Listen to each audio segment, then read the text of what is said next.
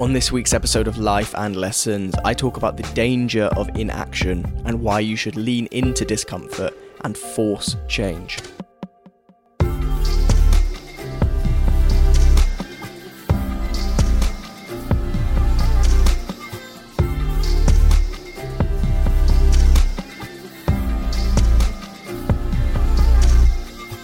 Hey, what is going on? Welcome to this episode number 103 of Life and Lessons. I'm Sean Spooner, and if you're new here, here's what you need to know. This podcast is a place where I tell the story of growing a business, of growing as a person, and of taking on some fairly unusual challenges, sometimes on my own, sometimes joined by the most interesting people I know. The only thing that's guaranteed with this podcast is that every time you press play, you're going to learn something new. Now, just quickly, if you're expecting to see this episode today on YouTube, don't bother looking there. It's not there. I'm in Corby, and so uh, I'm not filming this one today. The same will be true with quite a few of these solo episodes throughout the year. I've kind of planned my schedule to make sure that every time there's a guest, I'm in Wales and I can film in that big fluorescent purple, well lit room. Uh, but when I'm in Corby, when it's just me, it's frankly just not worth the effort setting it all up. Uh, and I'd rather not put out videos that are just kind of me sat looking half asleep at half seven in the morning in my bedroom. So this isn't on YouTube, but this is a good opportunity now that I know that every single person listening is currently on something like Spotify or Apple Podcasts to tell you to head to the link, which will be in the show notes. I'll make it the top link in the show notes. Head over to the YouTube page and do me a big favor if you can, just subscribe to make sure that you see when uh, episodes and when clips go out. Uh, I'll be honest, YouTube is still kind of taking a bit of a back burner just because it's it's a whole new game and it's one that I have never played with. I don't really know the rules of creating on YouTube, if that makes sense. I don't know how frequently clips should go out, what makes a good clip, what makes a good thumbnail, how to optimize a title, all this stuff. So, in the next year, if you're subscribed, you're very much going to be watching me and the small group of people around me who are helping out work out how to make this YouTube thing work. But like I say, this week it won't be on there. Um, it'll be the all of the guest episodes, so long as I can be in Wales and any of these kind of episodes when I happen to be in Wales, but not this week. Anyway, hope you're well. Hope you had a good week. Um, it's been a very uneventful week for me, I'll be honest just kind of getting on with getting on. That's what I like to do in January. I feel like I haven't really taken much of a break uh, since the end of December when I got out of COVID isolation and kind of hit the ground running. Uh, I was speaking last week actually to Rick, if you heard that episode, when I said that when I was in Dublin on the 14th of December, uh, or it's actually tell a lie, it was the 15th of December, I planned my year. I put together this kind of really solid plan of what I wanted to achieve this year and how I was going to get there and the kind of granular goals in every area of my life. And I felt this sense of momentum that we all do when we have goals. And I was so ready to go. And then, of course, the very next day, I tested positive for COVID when I was back in the UK. And so there was this weird kind of anticlimax where I was so ready to start chipping away at these big goals that I have for this year. And they were sat there and they were written down and they seemed achievable. And I knew what I needed to do. And then I spent 10 days not really able to do much about them. And so since then, since getting out of isolation uh, on, well, Christmas Day, I have been going quite all out. Um, and I'm sure that there will be periods of this year which are less all out. You know, I think we've spoken before about the idea of seasons.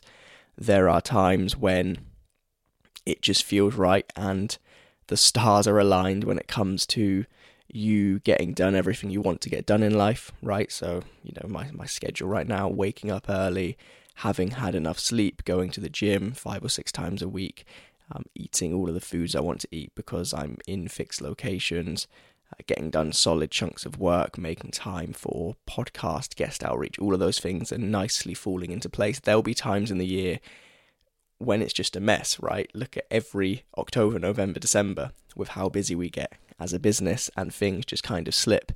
So, right now, whilst trying not to go too hard, whilst trying not to burn out and kind of cause more harm than good by fitting in too much, I'm trying to take advantage of the fact that right now, going all out feels sustainable and also is kind of offsetting against the the potential bad weeks and months. I say bad, what I mean by that is where things aren't as productive or there are lots of meetings or I'm traveling so structures fall apart or it's busy with the business or whatever.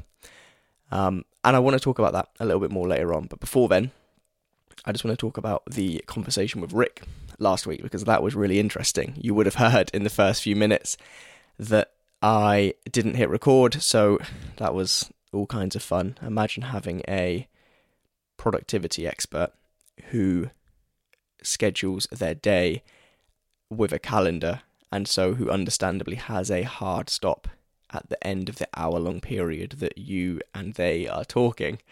And then you've got a lot that you want to ask them. And six minutes into that chat, so 10% of the time has elapsed already, you realize that you haven't hit record and you need to go back over that part of the conversation um, whilst both of you kind of do this dance of pretending that he hasn't heard the questions and that I haven't heard the answers, um, and then try and squeeze what was planned to be an hour long conversation into about 45 minutes. Not ideal, but I was talking to, I think it was Richard who said it last week. It's one of those mistakes that I will only make once. Um, like it, the the double and triple checking that I will be doing in the software that I use to record remote episodes is just really fortified now that that's happened. To be fair, it wasn't a big deal. Like Rick was cool about it, and it, we we we didn't run out of time. I asked Rick everything I wanted to ask. He gave great answers, but it was just it was just a lesson because yeah, it's um that software isn't the simplest thing in the world. It records locally my audio and video and the guests' audio and video locally, and then shows me both me and them on the screen, and then all of the audio readouts and the upload rates and all these buttons down the bottom. And um, yeah, the record button wasn't pushed. Uh, but focusing on the good details of that conversation, which was everything other than that, it's really interesting to talk to Rick about the way to plan a week to make sure that you're getting the most out of your time and making time for everything that is truly important. It was interesting to talk to Rick about his year plan and year review and goal setting process because, as I just said, I've used it myself and it's really effective. And um, yeah, if I know it's it's getting on for February now, but if you don't have a plan in place for this year and you want clarity, it's not too late. The worst thing you could do right now is say, ah, well, look, January's almost over, so I'm just not going to set goals for this year. Because what is what is worse of the two outcomes, right? Either you set goals for the next 11 months, a little bit late, and then work towards those goals for 11 months, or you say, nah, it's too late now, just not going to do it. And then you just kind of waddle for the next 11 months and wait till next year. It's a loaded question. You know the answer. So if that is the case, if you don't have goals and you want them, if you want a plan for this year, two things that you ought to do. Uh, number one, if you haven't, go back and listen to that episode with me and Rick. And number two, his book is out on the 3rd of February. It is called Grip The Art of Working Smart. I think the domain name you need to go and grab that, although I'll make sure it's in the show notes, is gripbook.com.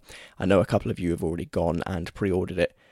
Uh, go there, go to that URL, buy that book. It's a super easy read. Um, it's a couple of hundred pages. It's really nicely written. And just read it and follow the processes. It's kind of a workbook in a sense. It, it guides you through creating this really nice structure. And I think that you'll find a lot of value from it. Talking about guests, man, we have some guests coming up. We have guests which I've always wanted, which I thought were two or three years away from being viable because of the uh, the age of this podcast, because of the lack of guests that I've so far had, because we all know the story of last year when I kind of just gave up, um, and also just because the competition out there is incredibly tough, right? These people get dozens, in some cases, I'm sure hundreds of invites onto podcasts each year. And so it's kind of like a bit of a sales process in the same way that we have a a process and a flow of how to go from identifying to prospecting to communicating with to closing a client with patter. In the past, I kind of thought that getting guests on this podcast was this thing where I kind of send a message and if it gets ignored, oh fair enough, okay, and if it doesn't, oh cool, they're engaging. But no, it's it's far more intricate than that.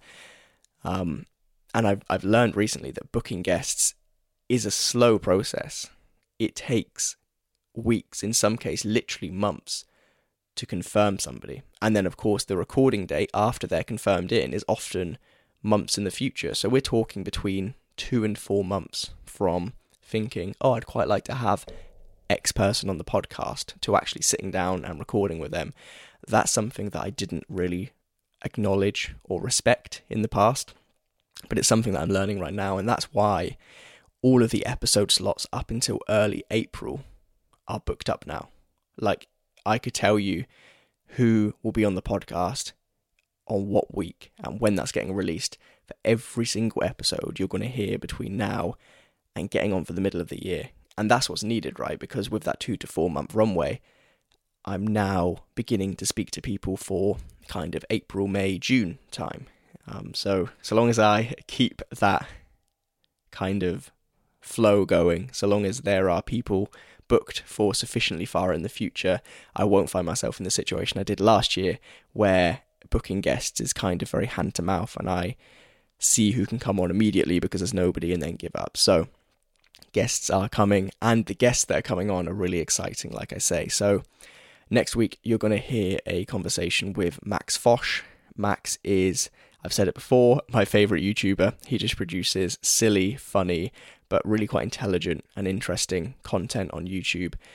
I will save you his bio, as in I won't talk about him too much now because you're going to hear an hour and 15 minute conversation with him next week. He is also a comedian, just completed a very big uh, UK wide stand up tour. You're going to hear from the authors of a book called The Performance Curve, Vanessa and Laura. Um, that's going to be an interesting one. You're going to hear from Professor Adam Hart. He is the author of a book called Unfit for Purpose, which is about how our evolutionary roots and where we have arrived as a species up until this point from millions of years of evolution has left us, as the title suggests, unfit for purpose. Like we have been built as humans in every area of our lives to inhabit a world which is so different to the one which we now have because of everything that's happened in the last couple of hundred years in really recent history. Um, the the programming, the wiring, the evolution that has served us for so long, in some ways now falls short. Uh, you're going to hear from Rory Sutherland, who is the vice chairman of Ogilvy. He is also the author of books including Alchemy, and he's just a very funny man. I could sit and listen to Rory talk for hours. He is incredibly intelligent. He is one of the leading minds in behavioral science in this country, but he's also just very good at telling stories. He's very good at communicating his ideas and his thoughts. And you'll see exactly what I mean if you haven't heard of Rory. When you hear that episode, you'll see exactly what I mean when I say that you could literally just sit and listen to him talk for hours.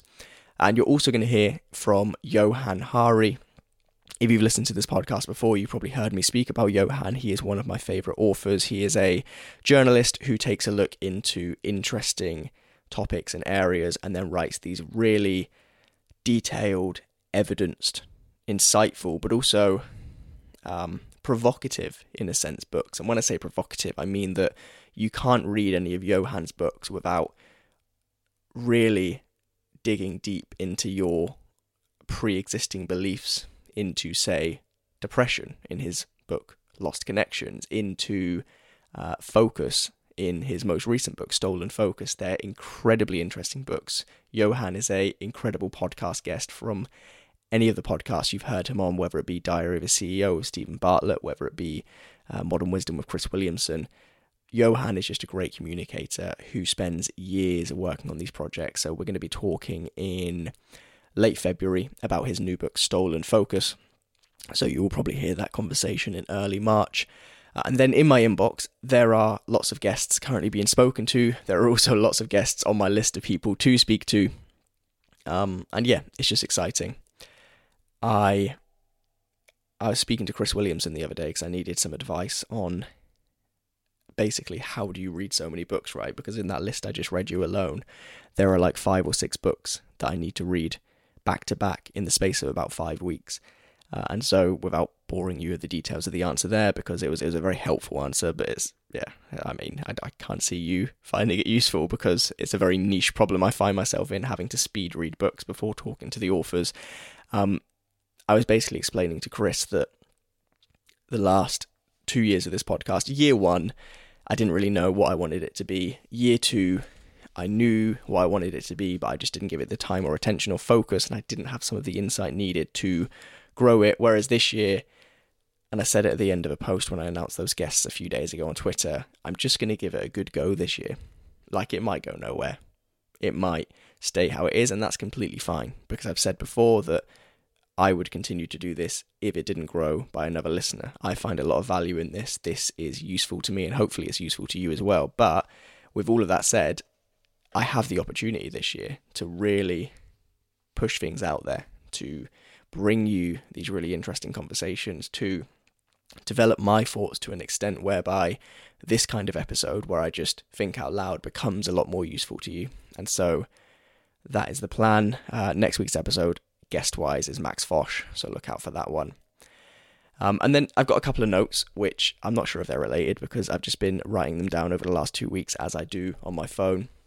But the first one is about this one's kind of outdated now because I feel okay these days. But in the first couple of weeks of my new caffeine cut-off time, so f- since about the 23rd of December, I haven't had caffeine after midday once now. My previous caffeine cut-off time was 4 p.m.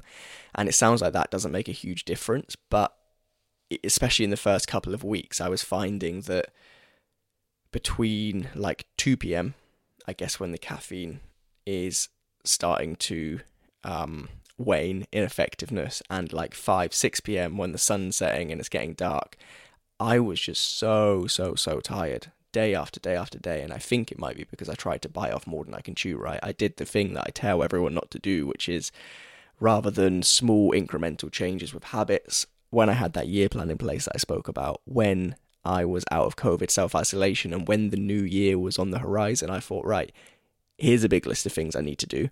I'm just going to do them all at once. And so, on reflection, maybe it wasn't the best idea ever to completely upend my sleeping pattern by making myself wake up at 7 a.m. every day, whilst also cutting back on the caffeine that I could rely on in the later hours of the afternoon to stay awake.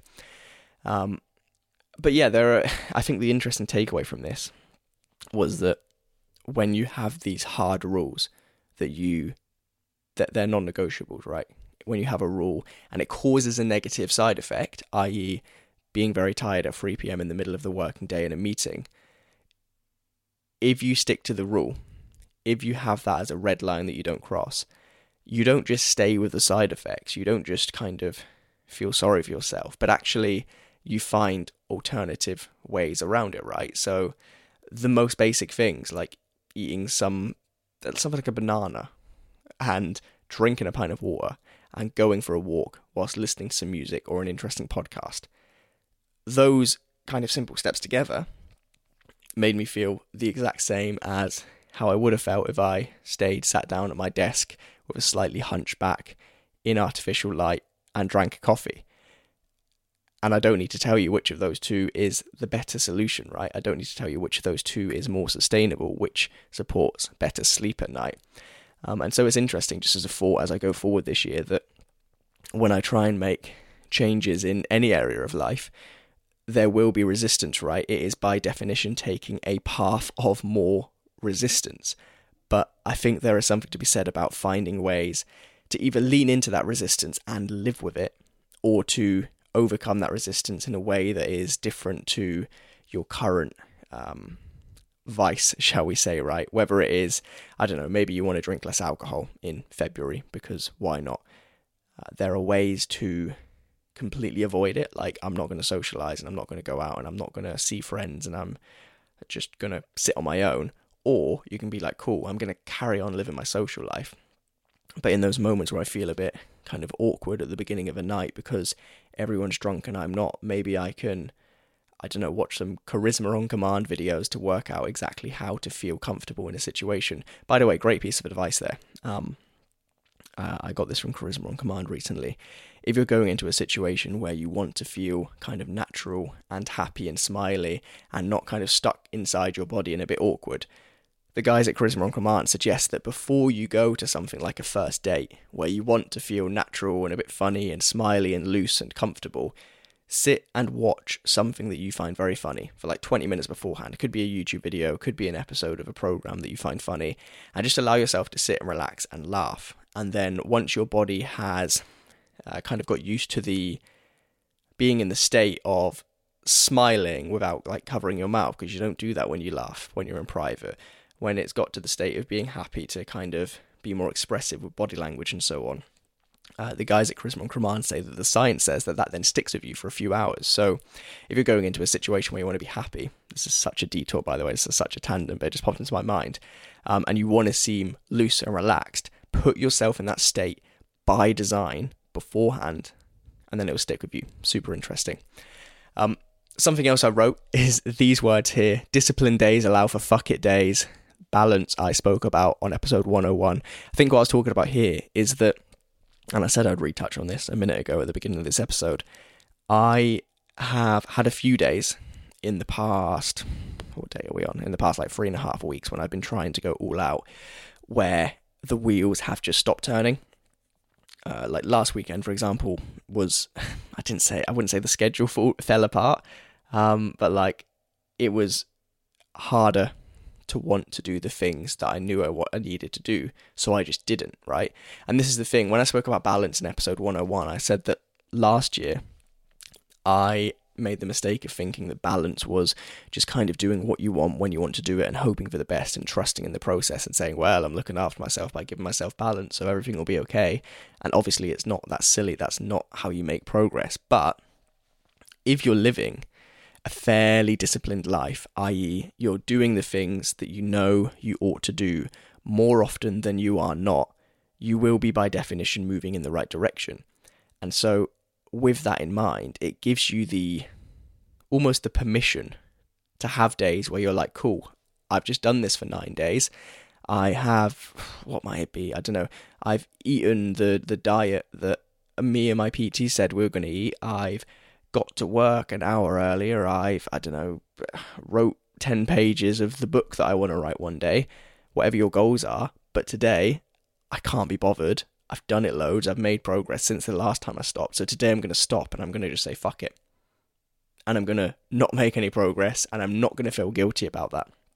And so long as you have the the discipline in place to make sure that you're doing the right things often, there's no reason why you can't have days when you just say, you know what, I'm not doing anything.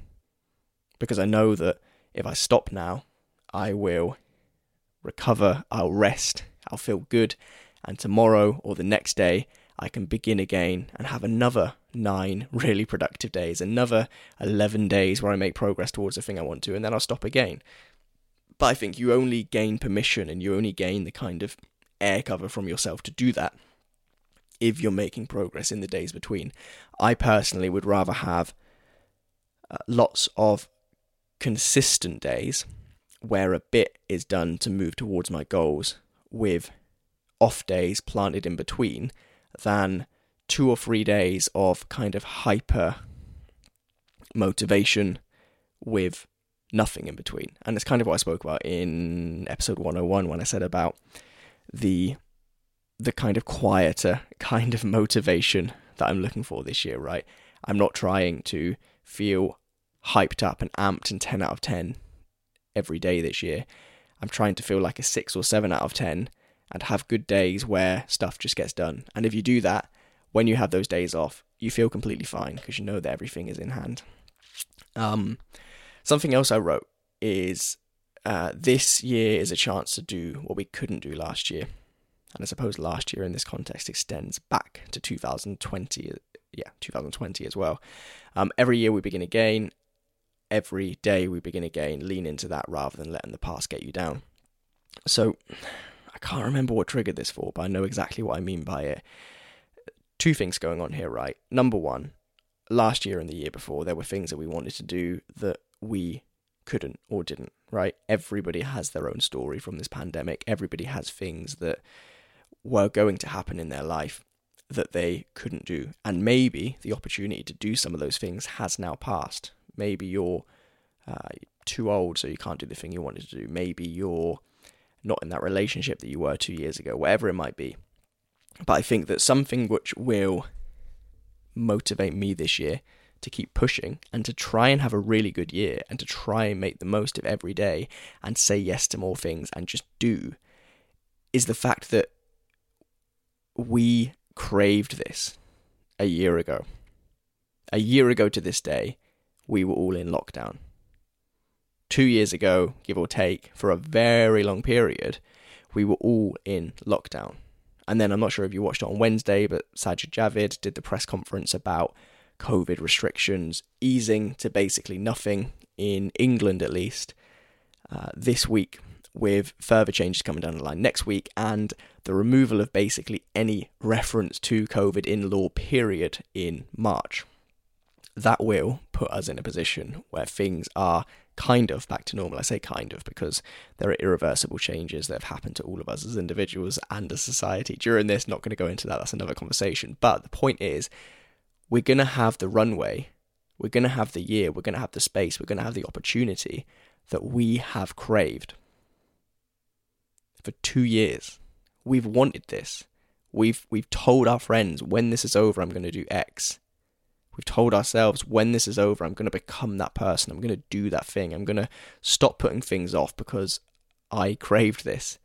And the time is here. The time is now. Like this, this hypothetical kind of dreamland time that we've spoken about for two years when we say, we begin sentences with, when this is all over. Well, that, that's it. We're here. Okay, it's not over. The pandemic's still here, but the measures are over the health secretary has said that we're going to be living with this virus, right? So life is going to get back to normal. Remembering that this year, I think will open up a lot more doorways and make you lean into doing more. Because, yeah, we've wanted this for so long. And then when I say every year we begin again, every day we begin again, I've spoken about the idea of beginning again before, but basically, um, just because last year was a bad year and you didn't do the things you wanted to do, that shouldn't be a reason to think that this year will be the same because both on a global scale, i.e., the pandemic, and on an individual scale, i.e., who you are as a person, this year isn't last year. The world's a different place and you are a different person. So, letting the past get you down is a bad plan for planning your future, right? The same is true with every day beginning again. If you have had, I don't know, four or five weeks of not really doing the things that you want to do. And I always talk about goals and outcomes on this podcast, but it's because I think that if you're listening to this, you and I are probably very similar in that sense, right? We want to get things done, we want to live a full life. And there are periods where it feels like we're not doing that. But just because you've had a few bad weeks where you perhaps haven't, maybe you haven't even planned what you want to do, you just have this feeling inside you that the shit you want to get done this year, but you don't know. Or maybe you've got the plan, but you haven't stuck to it. Just because the past has told you that you can't do those things or that you haven't done those things, I think it's really powerful to put that to one side. And on like a random Wednesday, in the middle of a random, you know, a Wednesday in February, there's no reason why that can't be your new beginning. There's no reason why you can't wake up on that Wednesday and say, okay, this is the point where I begin again. This is the point where I lean into this year and really make the most of doing all of the things that I wanted to do. So there we go. And then I connected the next thought below it because they're kind of similar. I don't even know what caused me to write this down, as is the case with most of the things I write down to talk about on this podcast these days. But I said, nothing happens when nothing happens, and people don't realize this. So they sit um, with inaction and it steals them of their life. And it's fairly self explanatory, right? But it's kind of connected to the above in as much as we have all been guilty at one point or another of believing that we can't do things or believing that something is out of reach or unobtainable or you're not good enough. And so we do nothing about it, right? And then when we do nothing about it, nothing changes. And then to go back to the kind of mini case studies that I spoke about with Rick last week, where you need to see yourself doing something to believe that you can do the thing. The same is true in the opposite, right? If you believe that you can't do something, and so as a result, you do nothing about it, you're then watching yourself do nothing about the thing that you can't do something about, which reinforces in your mind, shit, I was right, see, I can't do anything about it because I'm doing nothing about it. And literally, if you extend that out over years, I don't think it's an exaggeration to say that it steals people of their lives. It steals people of the the dreams that they had when they were younger and the things that they really want to do. And importantly, by the way, the things that they can do. Most of the shit that you think is unachievable isn't unachievable. It's just um, years worth of consistency away. And just to be clear, this isn't me doing a Molly-Mae because yes, everyone has different situations. There are exceptions to rules. Let me throw all of those caveats in there. But my point is that regardless of circumstance, regardless of your individual um, life setup at the moment, and even regardless of the size of your goals, there's nothing to say that you can achieve them, right? I'm not suggesting that everybody will achieve every goal they have every time. Obviously not. But what I am suggesting is that if you tell yourself you can't do something, and you accept that as fact, and therefore you point to that fact to delay or even not do the things that you could otherwise do, you will never do anything. And so I think what I'm trying to say in all of this is time is going to pass anyway, right? Two years from now, it will be two years from now. We can't get the two years back that are about to pass before us. And so, regardless of that time passing, you can either do something and try and try and make progress and move towards your goals, or you can sit and tell yourself that you can't do it. And those two years will take the exact same length of time in both of those situations. You'll be two years older in both of those situations. You will have you will have used two years of your finite time on this earth in both of those situations. So why not just give it a fucking go? This is the thing I don't get. People box themselves in so much where they say I can't do it, and then they carry that kind of story that they tell about themselves for decades. Just do something about it. And then that kind of links into the last thing, which I want to talk about, which is a tweet I posted the other day, which I believe is really important. It's not exactly my idea. You've probably heard this before elsewhere, but I said, we know the answers to most of our problems, but the discomfort of fixing them is often greater than the discomfort of things staying the same. Until you realize that, you'll be sat here in 2028 trying to new year, new me yourself nowhere for another year. Now, that's true, right? Think about I, I don't know what your goals are or what you're insecure about or what you really need to get done this year. But when I say that, something probably pops into your mind. So think about that thing. It's either a problem or it's an outcome or it's an aspiration. And you're not yet there. And it's probably quite far away. Now, it's not that you don't know how to get there, whether it is to lose weight or to save for a mortgage or to get a promotion or to ask that person out or to uh, go on that holiday or to start that business or to write that book or to take up that hobby. You know how to get there. You know the answer to the aspiration or to the problem. And if you don't, you can Google it, and two minutes from now, you will know the answers. That's not the problem. I think the problem is, and the thing that causes inaction amongst so many, is that things are comfortable right now. In as much as, even if your life in this particular moment feels uncomfortable, there are lots of familiar patterns and things in your life that are familiar and therefore comfortable. Whereas, to reach that goal that you just thought of in your mind, you might need to fundamentally change many areas of your life. You might need to, I don't know, stop going out and save more money and change your spending habits and change where you shop, and do all these things to save for a mortgage deposit. And that's fucking uncomfortable. But the uncomfortable truth, I guess, is that whilst there is discomfort in that for two or three or four years, what is more uncomfortable is never reaching that goal, right? You need to push through short to medium term discomfort to avoid long term discomfort because it's really comfortable and it's really easy to stay the same, right? We are built as humans to preserve energy, right? We are energy preservation machines. And that is why it's so easy to sit and do nothing because you have energy within you.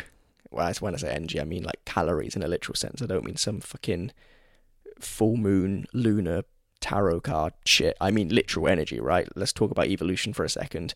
And, you know, however many hundreds of thousands of years ago, we didn't necessarily know where our next meal was coming from. So, from a survival point of view, it would be a very bad plan, plan to start running around and doing mad shit and using all of that energy just in case you don't get your next meal, because then you don't do very well in life when you live in a desert and it's 200,000 years ago. However, let's talk about the uh, the unfit for purpose idea from Professor Adam Hart that we'll speak about.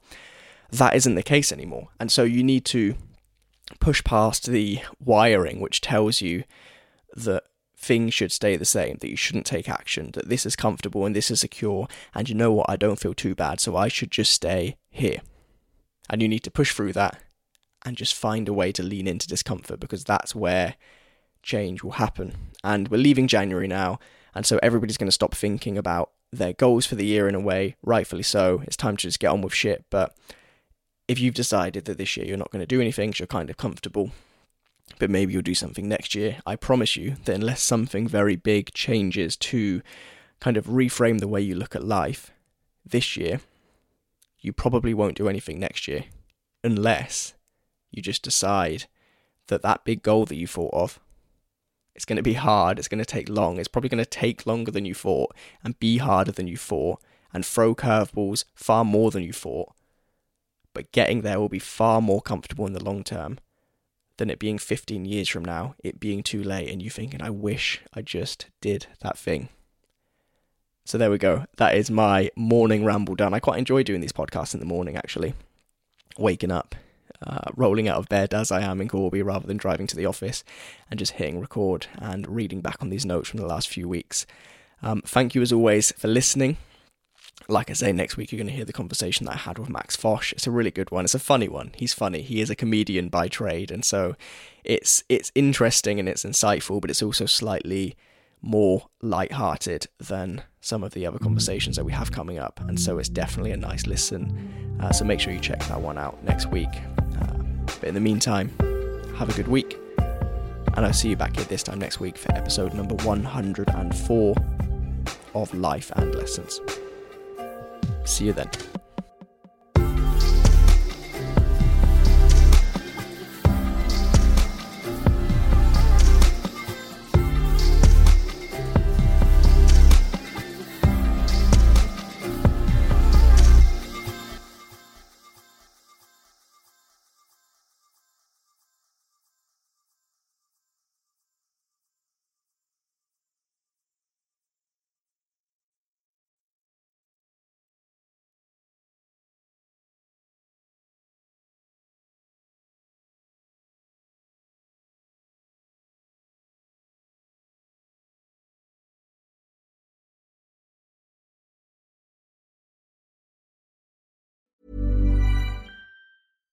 Flexibility is great. That's why there's yoga. Flexibility for your insurance coverage is great too. That's why there's United Healthcare Insurance Plans. Underwritten by Golden Rule Insurance Company, United Healthcare Insurance Plans offer flexible, budget friendly coverage for medical, vision, dental, and more. One of these plans may be right for you if you're, say, between jobs, coming off your parents' plan, turning a side hustle into a full hustle, or even missed open enrollment. Want more flexibility? Find out more about United Healthcare Insurance Plans at uh1.com.